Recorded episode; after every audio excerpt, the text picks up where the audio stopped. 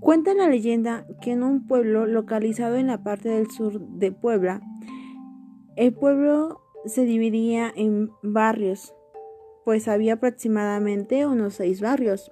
Así también se cuenta que existen localidades que se anexan a él y hay aproximadamente tres localidades.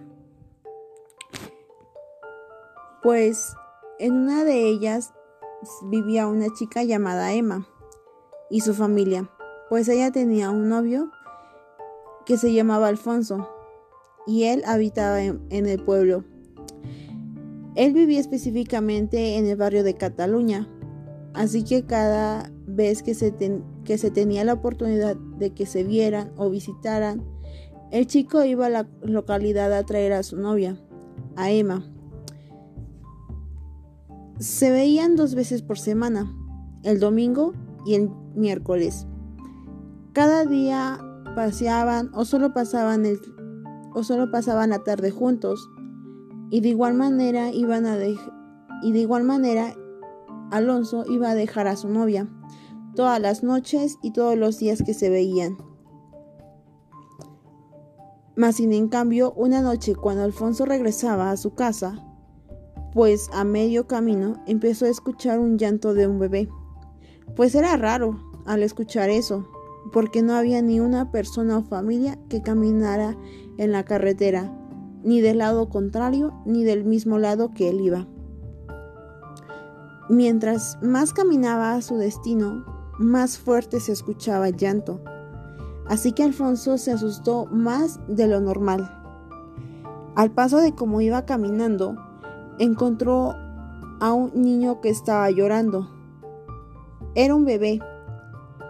Él estaba envuelto en una cobija, así que prosiguió por recoger al niño del suelo.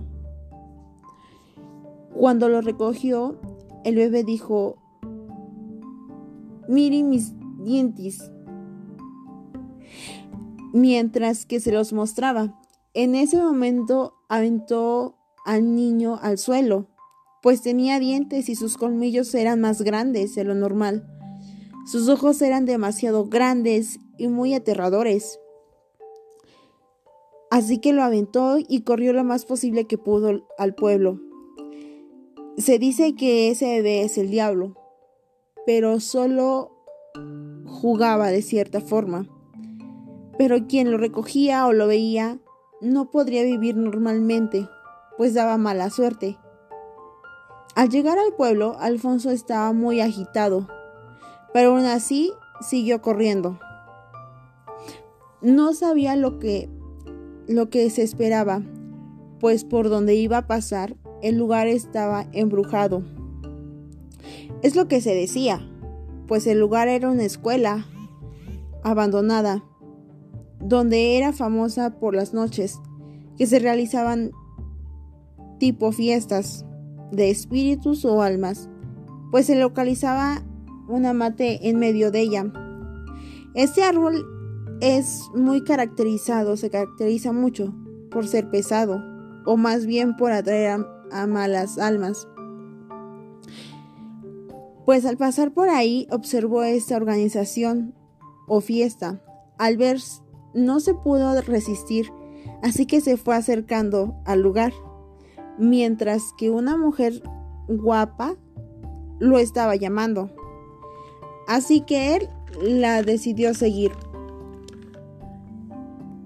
Después de unos segundos, notó que ya estaba dentro de la escuela y que llegaría en unos pasos a la mate, donde se encontraban todos.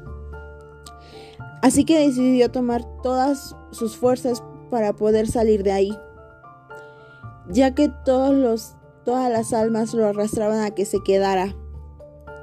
Y por consiguiente se decía que, lo, que mataban a las personas. Alfonso en ese momento recordó que su madre le había platicado sobre aquello, sobre aquellos hechos, y le dijo que solo se podía salir de una manera, y esa era solo rezando. Mientras él rezaba, los espíritus se iban debilitando y podría avanzar más.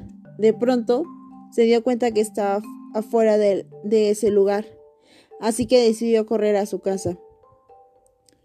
Al llegar a su casa, le platicó todo lo que le había sucedido a su familia.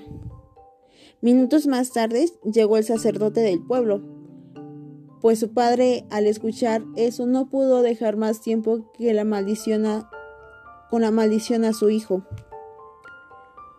En cuanto llegó al sacerdote, lo empezó a sanar con su alma y toda, lo empezó a sanar de su alma y de todas aquellas malas almas y espíritus. Tiempo después, ya no, se supo nada del baile de las, de las almas o espíritus, pues cortaron el árbol de Amate y curaron y bendicieron el lugar, así también el camino a la localidad.